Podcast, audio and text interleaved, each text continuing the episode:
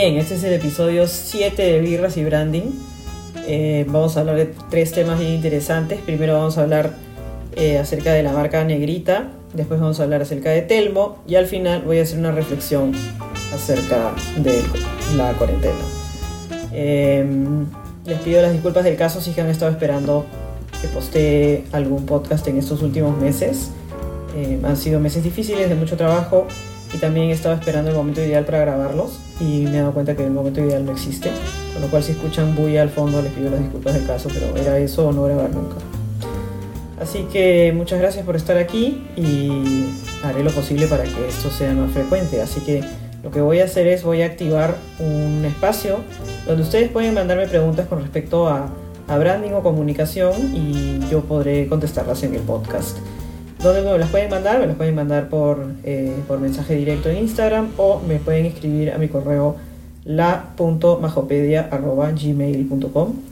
Ahí yo feliz de la vida de recibir sus preguntas. Eh, pueden ser de branding o algo parecido. Eh, igual yo creo que siempre voy a tratar de sacarles el punto de vista de branding. Eh, el episodio de hoy es interesante porque tocamos el tema de Negrita, que bueno, que se, se basa sobre la certeza de que en verdad las marcas son un reflejo de la sociedad en la que estamos. Eh, con lo cual si la sociedad cambia, las marcas también tienen que cambiar. Eh, después vamos a hablar acerca de Telmo y la importancia de tener un buen nombre diferente y, y memorable que nos ayude no solo a identificar el nombre con una realidad, sino a generar un diálogo, una conversación sobre ese tema y poder traquearla en redes a través de una herramienta fácil como un nombre muy poco común. Y al final eh, voy a hablar acerca de... de la comunicación en tiempos de coronavirus. Bueno, espero que lo disfruten.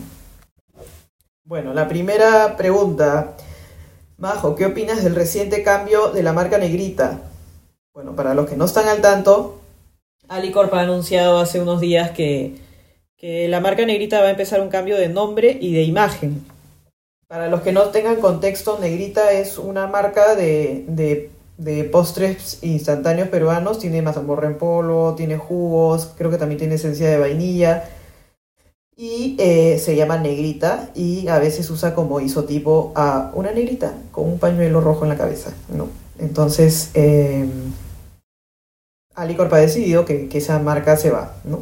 O sea, digo, ha anunciado propiamente que está empezando un cambio de nombre e imagen, que más o menos es una forma elegante de decir, vamos a hacer una marca de cero, una marca nueva, que no tenga esta clase de asociaciones hacia los afroperuanos o afrodescendientes. Eh, eh, Alicorp no es la primera marca que está tomando esta clase de decisiones, es decir, de, de rehacer las marcas que tienen asociaciones racistas. Bueno, creo que todos estamos al tanto desde que hace varias semanas han habido una serie de actos de violencia contra la población afrodescendiente en Estados Unidos, y ha generado en el mundo occidental un rechazo total al racismo y también un esfuerzo por Eh, empezar a revisar las prácticas de racismo que podemos tener todos, sean directas o indirectas, sean violentas o solapadas, eh, y a frut, fruto de eso, desde, varios punt- desde varias distintas industrias se están haciendo estas clases de, de revisiones, ¿no? El mundo del branding no es ajeno a este tema porque yo pienso que las marcas son un reflejo de la sociedad a la cual les pertenecen. Y cuando las sociedades cambian, las marcas también tienen que cambiar, ¿no? Entonces, si hay una marca un poco antigua que tiene eh, algunos valores, valores, o sea, de elementos, ¿no?, que pertenecen a un mundo antiguo, que sin irse muy lejos del siglo veinte ya es un poco antiguo, entonces esas marcas tienen que renovarse, ¿no? Entonces, por ejemplo, en Estados Unidos hay una marca de siropes para panqueque que se llama Aunt Jemima, y la Aunt Jemima es una señora de color que se ve claramente que se dedica a los trabajos del hogar. Entonces, Eh, hay gente que los considera racista, y entonces Quaker, que es la, el dueño de, de Aunt Jemima, ha anunciado que se va la señora, ¿no? Que van a rehacer esa marca, probablemente hagan una marca nueva, ¿no? Que no se llame, que no le cambian, le van a cambiar probablemente todo el nombre y evidentemente ya no van a hacer ilusión a una persona de color, ¿no? Entonces Alicorp más o menos se suma a este carro de revisar las marcas que tienen elementos tácitos o directos racistas, ¿no? Bueno, la, la noticia... Ah, ah, bueno, vamos a hablar de, de tres cosas aquí, ¿no? Primero, mi opinión con respecto a este cambio. Eh, dos, mi opinión con respecto al proceso que está haciendo Alicorp. Y tres, una conclusión final. Este, primero, en, El cambio que ha anunciado Alicorp a mí me parece que está bien. ¿Por qué? Porque eh, el tema con el racismo, en el Perú al menos, bueno, y también creo que en muchas partes del mundo, es que está normalizado, ¿no? ¿Qué quiere decir eso? Que nos parece normal y no vemos nada de malo, porque es tan normal que tenemos que desaprender y, en, y enterarnos de que tenemos manifestaciones ordinarias que connotan racismo. Probablemente yo, que, que estoy ahora grabando este podcast, es muy probable que, que tarde o temprano por ahí me salga alguna palabra que denote por ahí que yo tengo un molde racista, por mucho que yo haga esfuerzos para que no parezca así, ¿no? Para que no sea así, mejor dicho. En cualquier caso, eh, el, lamentablemente el racismo está muy normalizado y creo que cualquier esfuerzo que implique eh, hacer que nuestra sociedad sea más inclusiva y menos racista tiene que ser aplaudida. Entonces en Twitter hay un montón de gente que dice que no pasa nada, con Negrita, que son unos exagerados, que no sé qué. Bueno, yo pienso que en el tema de racismo ninguna solución puede tildarse de exagerada, porque todo es poco, ¿no? Es un problema que tiene tantos años, tantos siglos, y que es tan difícil de arreglar justamente por eso, porque está normalizado, que creo que cualquier esfuerzo que venga de donde sea, que arregle este, este tema, aunque sea muy poquito, tiene que ser bienvenido y aplaudido. Con lo cual, a mí me parece bien que Alicorp esté haciendo esta clase de, de, de arreglos, ¿no? Por ahí hay, algún, hay más marcas en el Perú que tienen estas asociaciones y espero que también aprovechen esta circunstancia para reevaluar y plantear una marca nueva. Bueno, con respecto al proceso, Alicorp ha anunciado que la marca, eh, dice, la nueva marca, la cual presentaremos en el primer trimestre del dos mil veintiuno, será producto de la co-creación a través de una convocatoria de innovación abierta, ¿no? Entonces, ¿qué es eso? ¿Cómo se come eso, no? Bueno, las marcas demoran en hacer. Esto es lo primero que quiero comentarles. Es normal que la marca se presente en el primer trimestre del dos mil veintiuno. Eh, eso, o sea, se van a demorar mínimo seis meses haciendo esa marca. Si es que, si es que no se les va, si es que no se les va de, de las manos el cronograma, cosa que no creo. Eh, las marcas demoran en hacerse. Así seas Negrita, o seas una marca un poco más chica, eh, sobre todo si eres una marca de packaging, eh, digamos que las marcas son, el branding de packaging es un poco largo, ¿no? Pero sobre todo que no quieres equivocarte. Eh, por eso es que es normal que demore más de seis meses, ¿no? Será producto de la co-creación a través de una convocatoria de innovación abierta. Bueno, la co-creación en el branding, digamos que está empezando a, a aparecer un poco. Yo realmente tengo que leer más del tema. O sea, a ver, hay co-creación, hay grados y grados, ¿no? Porque mmm, yo obviamente cuando, cuando creamos marcas en Constante, sí se hacen de la mano con el cliente, pero no me atrevería a decir que es un workshop de co-creación donde todos estamos con los post-its ahí. Eh, a veces sí, a veces no, ¿no?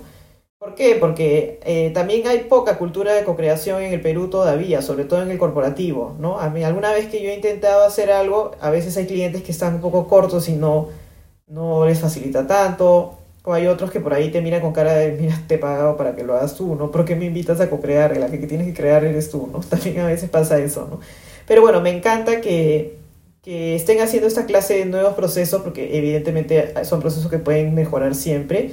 Y las marcas buenas, eh, mientras más investigues, mejor, ¿no? Con lo cual, la co-creación me parece un proceso muy bueno para poder enriquecer el proceso. No se, le puede, no se puede hacer con cualquier persona, ¿no? Creo que hay que estar como que...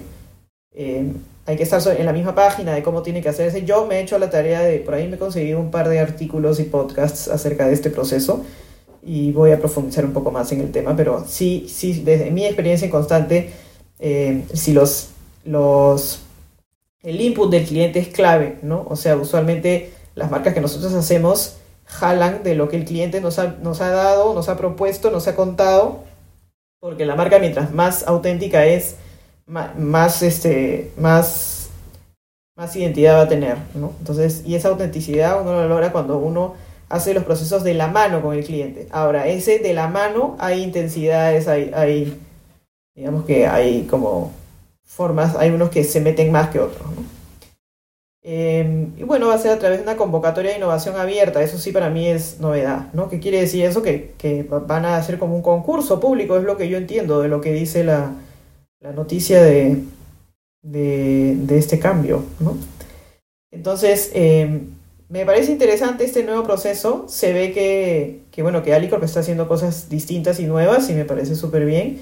Y mi reflexión final aquí es que mmm, al final no sabemos por qué Alicorp está haciendo este cambio, ¿no? Yo me imagino tres cosas que las he deducido de lo que yo he leído de, de la noticia que ellos han colgado y de algunos otros artículos que he leído por ahí con respecto al tema.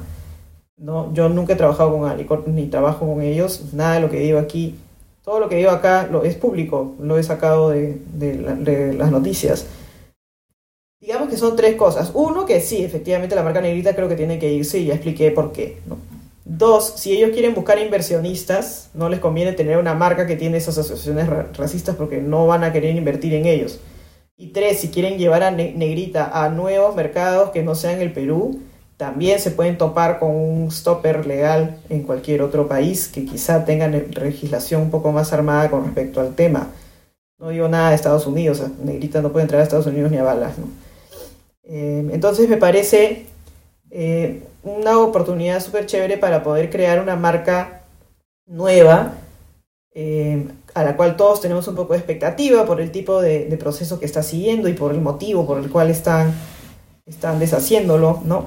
Porque eh, Alicorp tiene, es dueña de varias otras marcas, ¿no? O sea, no, si no tiene una sola marca, tiene un montón de marcas que viven en la cocina, ¿no?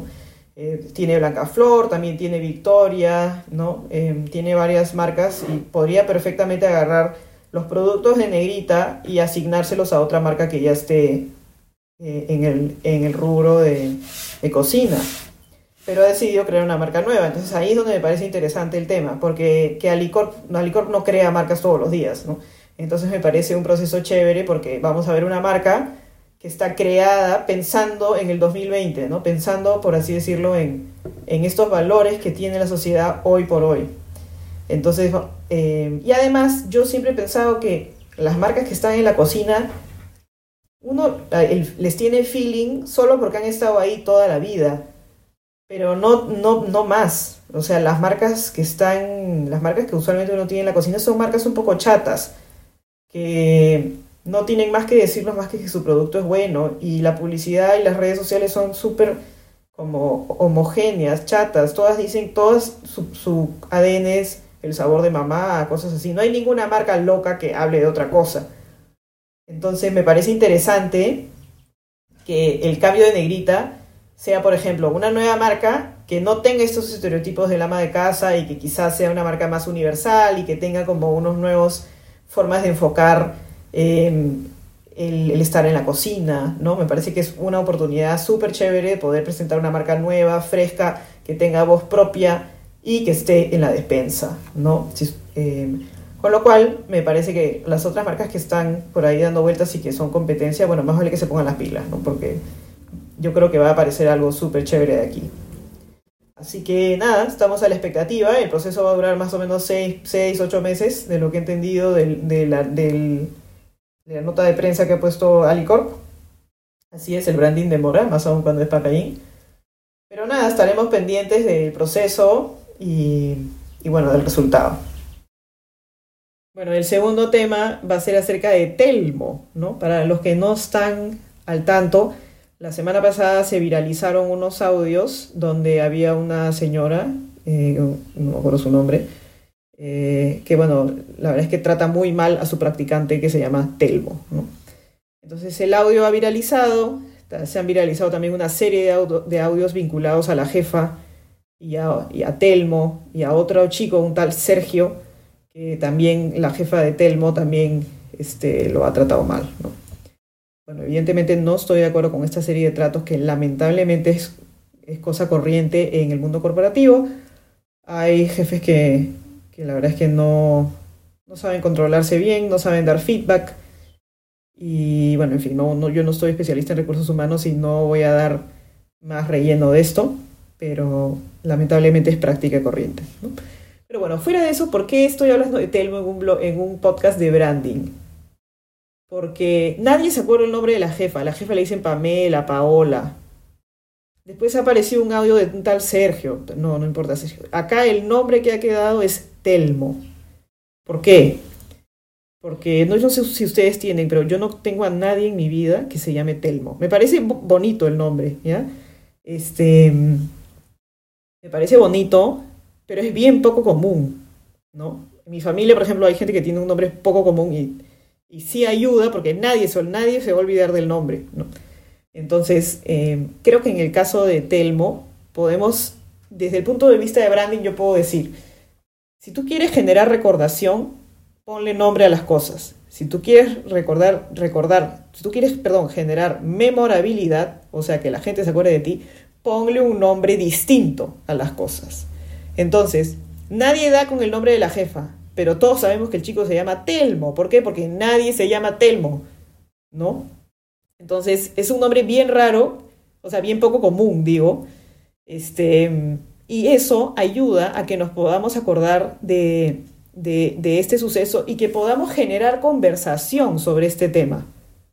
O sea, sí, el, eh, obviamente nos parece indignante que, que haya una persona que trate así a sus subordinados, pero yo personalmente pienso que si Telmo se llamase Pedro López, no hubiese viralizado tanto, porque sería el audio de un par de anónimos que están como que, ay, ah, sí, este, en cambio la palabra es, o sea, el nombre es como tan poco común, Telmo, que si se viraliza, si se viraliza, tú puedes ponerle nombre a ese tema viral, y ese tema viral no se llama audios de maltrato, se llama Telmo, ¿no?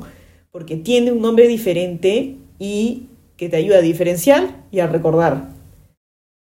Eh, en el branding tienes que tener un... El branding sirve para eso. En el branding tú tienes que tener marcas que sean diferentes y que sean fáciles de recordar.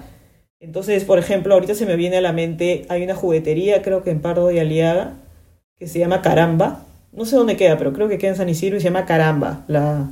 Este es un caso que solemos ver en el branding camp.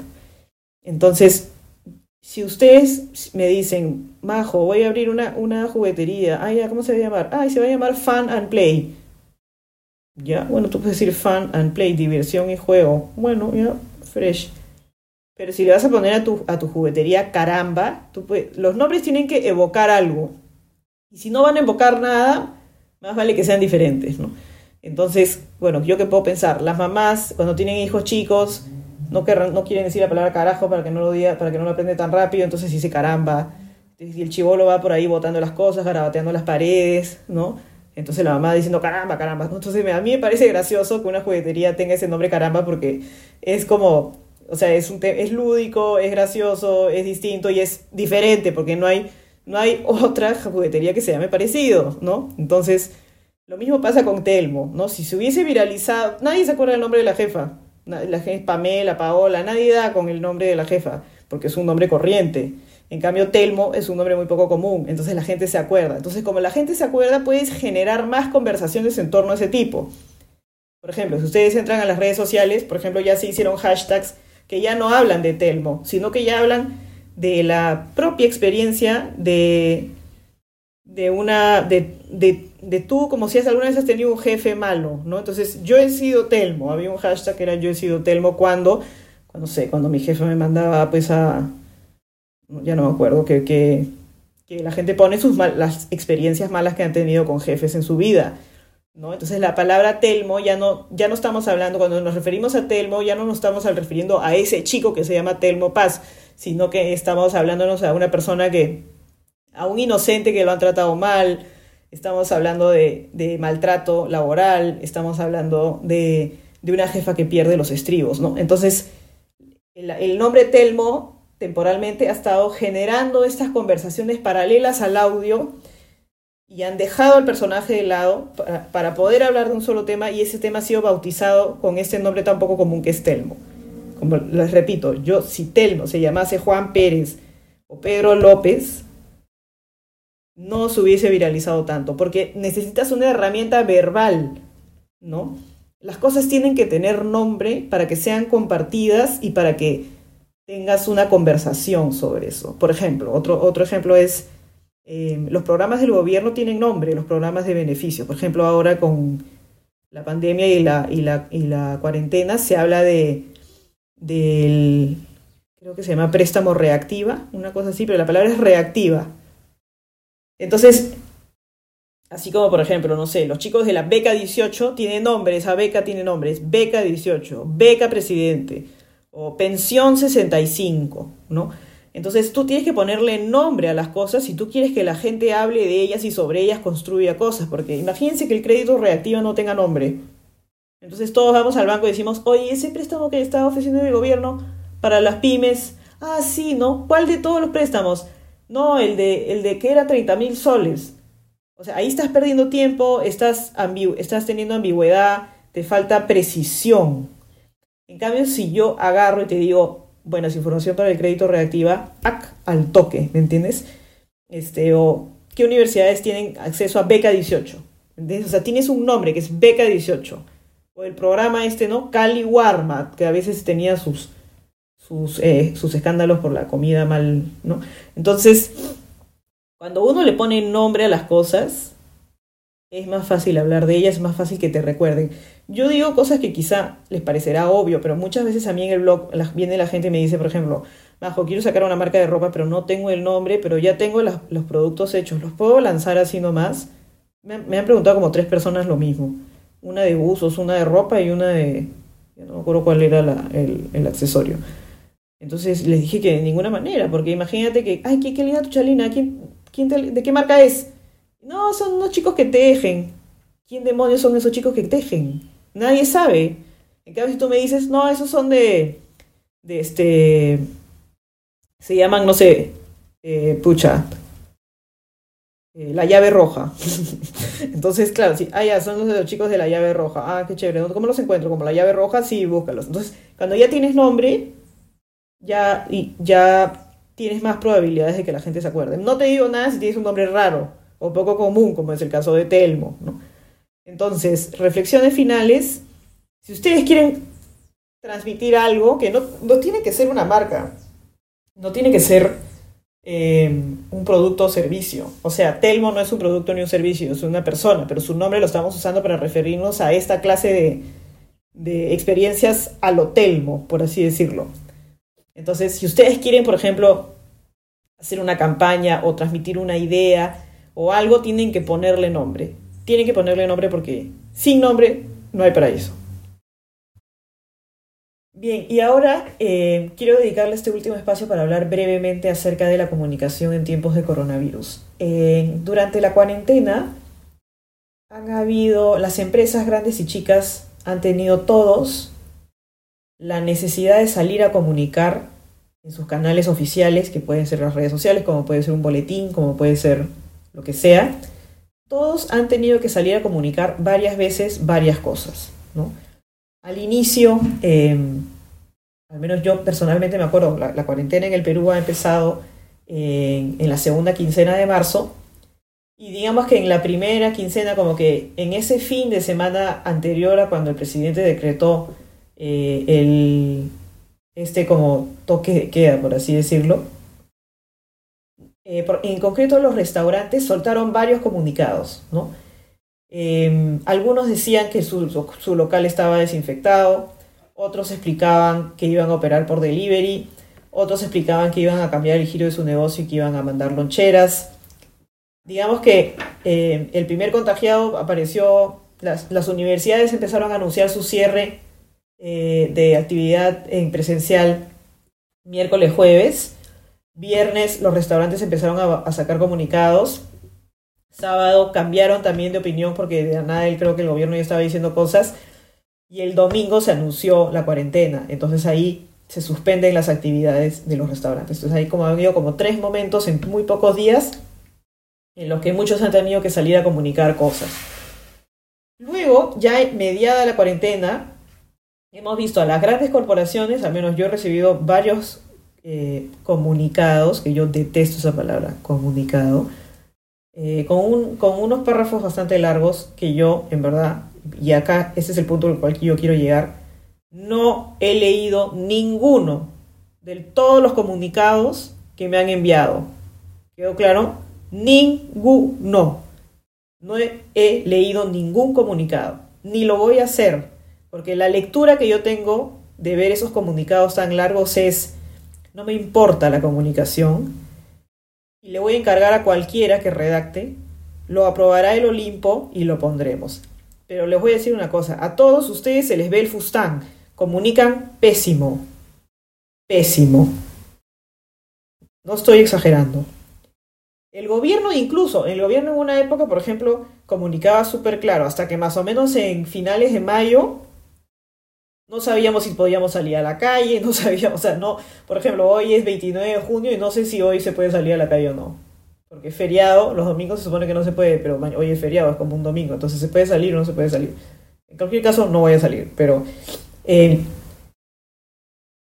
La nueva, o sea, por ejemplo, nosotros ahora, el, bueno, eso lo ha hecho el gobierno, ¿no? O sea, el viernes hace tres días salió en el peruano el decreto nuevo de cómo va a ser la vida en julio, pero, pero ¿quién se va a leer el peruano? ¿Me entiendes? O sea, podrían haber sacado, eh, no sé, en el Twitter del presidente unos íconos o unos pantallazos, unos dibujos, por ejemplo, hay una chica que he perdido su cuenta, por favor, si alguien me la puede mandar, hay una chica que se dedicó a... a ilustrar todas las informaciones que daba Vizcarra en la primera parte de la, de la cuarentena, ¿no? Entonces, en la época en que Vizcarra aparecía y Gisela Barcarcel y salía todos los días al mediodía a acompañarnos, dándonos, dándonos, dándonos información, esta chica se sentaba y ilustraba esto y lo subía en Twitter por la tarde. ¿Qué, significa, qué, qué esfuerzo está haciendo esta chica? Esta chica está escuchando la, las indicaciones de, del presidente y las está sintetizando en una pieza de comunicación más agradable y amena, que es una ilustración o infografías, sobre todo así infografías. Eh, no hay nada más grato en esta vida que, que la información traducida y sintetizada. Para mí la síntesis es la, la mejor herramienta que tiene la comunicación, porque me parece que es importante hacer síntesis. Es, es, me, me parece que es un ejercicio de comunicación que todos deberíamos saber hacer, al menos todos los comunicadores tenemos que ser capaz, tener esa capacidad de hacer síntesis. Esa chica, que me acuerdo que en un momento ya el ministerio lo ubicó y ya no sé si la ha contratado o no, pero tuvo su fama porque se tomaba el tiempo de sintetizar en una herramienta fácil y fácil de compartir y fácil de entender eh, la cantidad de información que estaba dando el gobierno. Y en un momento ya Vizcarra dejó de aparecer tanto los fines de, lo, en, a mediodía y ya dejaron de hacerse estos comunicados. Y, y bueno, no sé si la chica siguió ilustrando o no, porque no le pude dar follow en Twitter. Pero eh, la verdad es que sí me parece, lamentablemente no se ha comunicado, digamos que, cómo va a ser la vida en julio, lo de la cuarentena solo para niños menores de tal edad y señores mayores de sesenta y cinco años. Eh, Vizcarra no ha salido a contarlo en el micrófono a la, a la mediodía, que es lo que nosotros hubiésemos esperado, ¿no? Entonces salió el decreto y un poco la prensa se ha encargado de... de explicarnos el decreto para no leernos el decreto, que es larguísimo, ¿no? Entonces, eh, qué importante es la, la síntesis, ¿no? Había una cita, no sé si de Ortega y Gasset, como diciendo que algo así como este, la amabilidad del filósofo es la claridad en la escritura, por así decirlo. La verdad es que estoy rompiendo horrible la frase y ni siquiera sé si es de Ortega y Gasset. Pero a lo que voy es que si tú vas a comunicar... Si tú quieres comunicar muchas cosas, vas a tener que elegir cuál vas a hacerle, vas a acentuarle y cuál no. El problema es que hay empresas muy grandes que pueden tener un, un equipo enorme de logística, un equipo enorme de ventas, un equipo enorme de recursos humanos, pero tienen a un chico que terminó Ciencias de la Comunicación el año pasado y lo tienen ahí sentado en la oficina con una laptop para que arregle la comunicación de la empresa. Estoy hablando de empresas enormes, ¿eh? Entonces, hoy por hoy, tú no puedes darte el lujo de ser una empresa grande y que el peso de la comunicación recaiga en un solo profesional que no tiene la experiencia ni siquiera que tú digas, o sea, tiene la carrera, pero punto. No tienes ni siquiera un equipo que uno se encargue de generar el contenido, el otro se encargue de, de ver la forma en la cual ese contenido se va a hacer, que otro se encargue de cuál va a ser el canal, el día, hora y lugar en el momento, y no cuando a, a, a, a tres, cuatro gerentes se les ocurre. Porque esos gerentes de comunicación no saben nada. Porque me doy cuenta por la cantidad de, de comunicados larguísimos y carta al consumidor que han enviado. Nadie las ha leído. No estoy molesta, estoy, esta es mi voz de tía indignada. ¿Por qué? Porque no han hecho síntesis. Entonces, si tú me dices, eh, si en lugar de mandar un comunicado enorme diciéndome que, que, que, mi sal, que te importa mi salud y que por eso mis operaciones están suspendidas, Podrías haber hecho una infografía, podrías haber hecho un GIF, podrías haber hecho un TikTok, podrías haber, ok, hay que ser serios, bien, podrías haber redactado en bullets tres ideas que tenemos que transmitir, pero no. Entonces, cuando yo veo empresas enormes, incluso transnacionales, que ponen comunicado y abajo un choclo de, de texto, que encima, por ejemplo, ha habido algunas empresas que han metido la pata y sacan un comunicado para pedir perdón y no aceptan el tema, o sea, no... No, no dicen, sí, hicimos esto. Cuando todo el mundo lo ha visto, ¿no? Entonces, eh, no sé qué está pasando. Yo puedo pensar, ok, y me parece, yo, yo quiero atribuir a esto. Las empresas, cuando ni bien eh, a quincena de marzo nos dimos cuenta de que facturar en marzo y abril iba a ser dificilísimo, lamentablemente hay empresas que lo primero que cortan es lo que ellos llaman grasa, ¿no? Entonces cortan a la agencia de relaciones públicas, cortan a la agencia digital y todo lo hacen in-house para poder sobrevivir y cortar algunas cosas. Bueno, en tiempos de crisis es necesario. Pero se nota las empresas que han cortado la grasa y la comunicación es in-house y están patinando. ¿Por qué? Porque no tienen a un profesional en la comunicación. Ese es el, lamentablemente, esto es un punto de mejora y si tú trabajas en corporativo, yo lo pongo sobre la mesa. Eh, el comunicador no es un artista loco que quiere plasma, plasmar sus ideas sin, sin recibir un objetivo, sin perseguir un objetivo.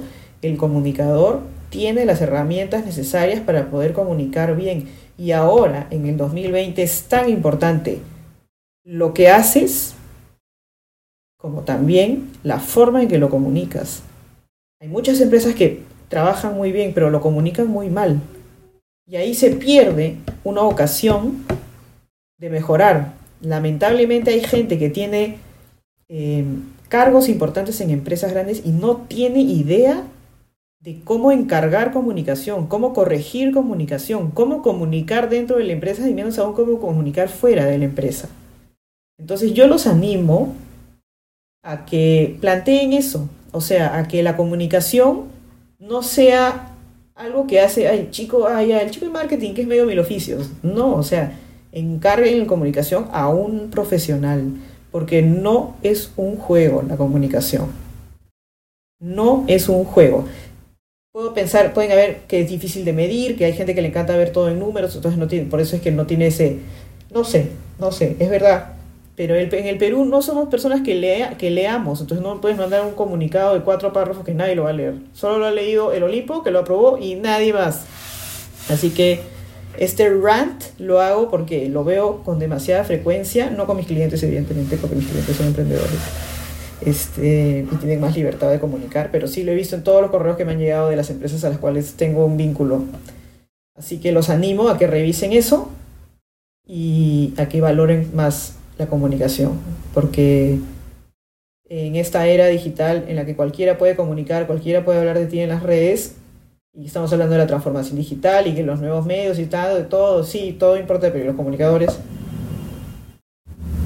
no sé, o sea, hay gente que piensa que nuestra comun- nuestro, nuestro, que nuestro trabajo no es profesional, ¿no? Entonces, bueno, pues, ask, crash and burn, pero hay gente que te, no tiene ni siquiera la... No sabe ni siquiera autodiagnosticarse que comunica mal. Bueno, en fin, no sé, no, no estoy renegando, simplemente estoy, de verdad, me da pena que esto suceda. Pero bueno, espero que con esto, eh, si trabajas en una corporación, espero que esto pueda servirte de, de ayuda para empezar un nuevo proyecto, de aprender a comunicar mejor dentro, ¿no? Sobre todo en estos tiempos de cuarentena en que todos hemos salido, ten, han tenido que salir a comunicar temas delicados, ¿no? Pero bueno, hay mucha gente talentosa afuera, o sea que es cuestión de dar con esa gente y, y, y tener un manual de comunicación interno y saber aprender a, a, a sintetizar. Eso es lo que creo que es lo importante. Bueno, una idea que se me escapó, me olvidé de grabarla cuando grabé mi opinión acerca de Negrita, y que la he grabado hace como dos, tres días y ahora lo añado, es que, bueno, mencioné que me parece interesante el reto que tiene Alicorp de lanzar una marca nueva en pleno dos mil veinte, con este background y con esta expectativa y con esta apertura de innovación y, y, y la consulta a, a especialistas en el tema, no solo de branding, sino de, bueno, de racismo, etcétera, ¿no? de, de, de, de minorías. Entonces, por ahí lo he leído, pero no he podido leer completo, pero alguien ha dicho algo así como que, bueno, si van a crear una nueva marca con estos valores, la idea es que el resto del portafolio de Alicorp también esté en la misma página, ¿no? No me acuerdo si dije en lo que he grabado de Negrita, pero yo me imagino, me, es mi, mi postura, no, no se me ocurre, porque así a mí me encargan una marca nueva que va a vivir en la cocina, porque el portafolio de Negrita es pues postres en polvo, chicha, ¿no? Eh, esencia de vainilla, estos postrecitos como gelatina, ¿no? Ya no me acuerdo bien qué cosa tiene Negrita, pero bueno, tiene cosas que son de repostería, ¿no? Entonces vas a crear una nueva marca y tienes la oportunidad de plantear como una marca nueva que vea la forma moderna de ver eh, estar en la cocina, ¿no? O sea, va a estar libre de estereotipos, puede ser una marca interesante, nueva, joven, que ve con otros ojos eh, estar en la cocina, ¿no? Entonces, si vas a tener esto, entonces el resto de marcas que son de Alicorp, pues la idea es que estén en la misma página, ¿no? No me he puesto a mirar si están o no en la misma página, pero eso es un punto interesante que creo que lo he leído en una noticia de Semana Económica, que como no pago por Semana Económica no pude terminar de leer todo el artículo. Sí. Y también algo que leí en El Comercio, eh, bueno, fue dentro de una opinión que no comparto, pero mencionó un par de rasgos que sí comparto, es que en el mundo de la publicidad efectivamente hay todavía prácticas racistas que tienen que ser eh, desterradas, ¿no? La clásica de prendes la tele y todos los comerciales son gente de tez blanca, en un país donde la mayoría no es blanca. Entonces, sí hay temas de, de, desde, el, desde nuestro sector que hay que mejorar, efectivamente, eh, porque no sé por qué siguen haciendo castings así. O sea, hay una mal entendida supuesta aspiracionalidad, que para mí es un término que es ya caduco, arcaico, primitivo y que no debería de De, de, de existir, la aspiracionalidad mal entendida, ¿no? O sea, como diciendo, ponlo blanco para que se vea aspiracional. Eso tiene que estar desterrado de la cabeza de cualquier publicista hoy en día. Y aplaudo a las marcas que desde hace ya varios años se han dejado de vainas y ya están usando un, porta, un este, portafolio, ¿ves? Este, están usando actores y gente en sus comerciales que se ven peruanos. Hay un montón de marcas que lo están haciendo y las está yendo súper bien, con lo cual eso de la piralidad es un mito, un mito peludo que tiene que ser desterrado. Bueno, esto es lo que quería añadir.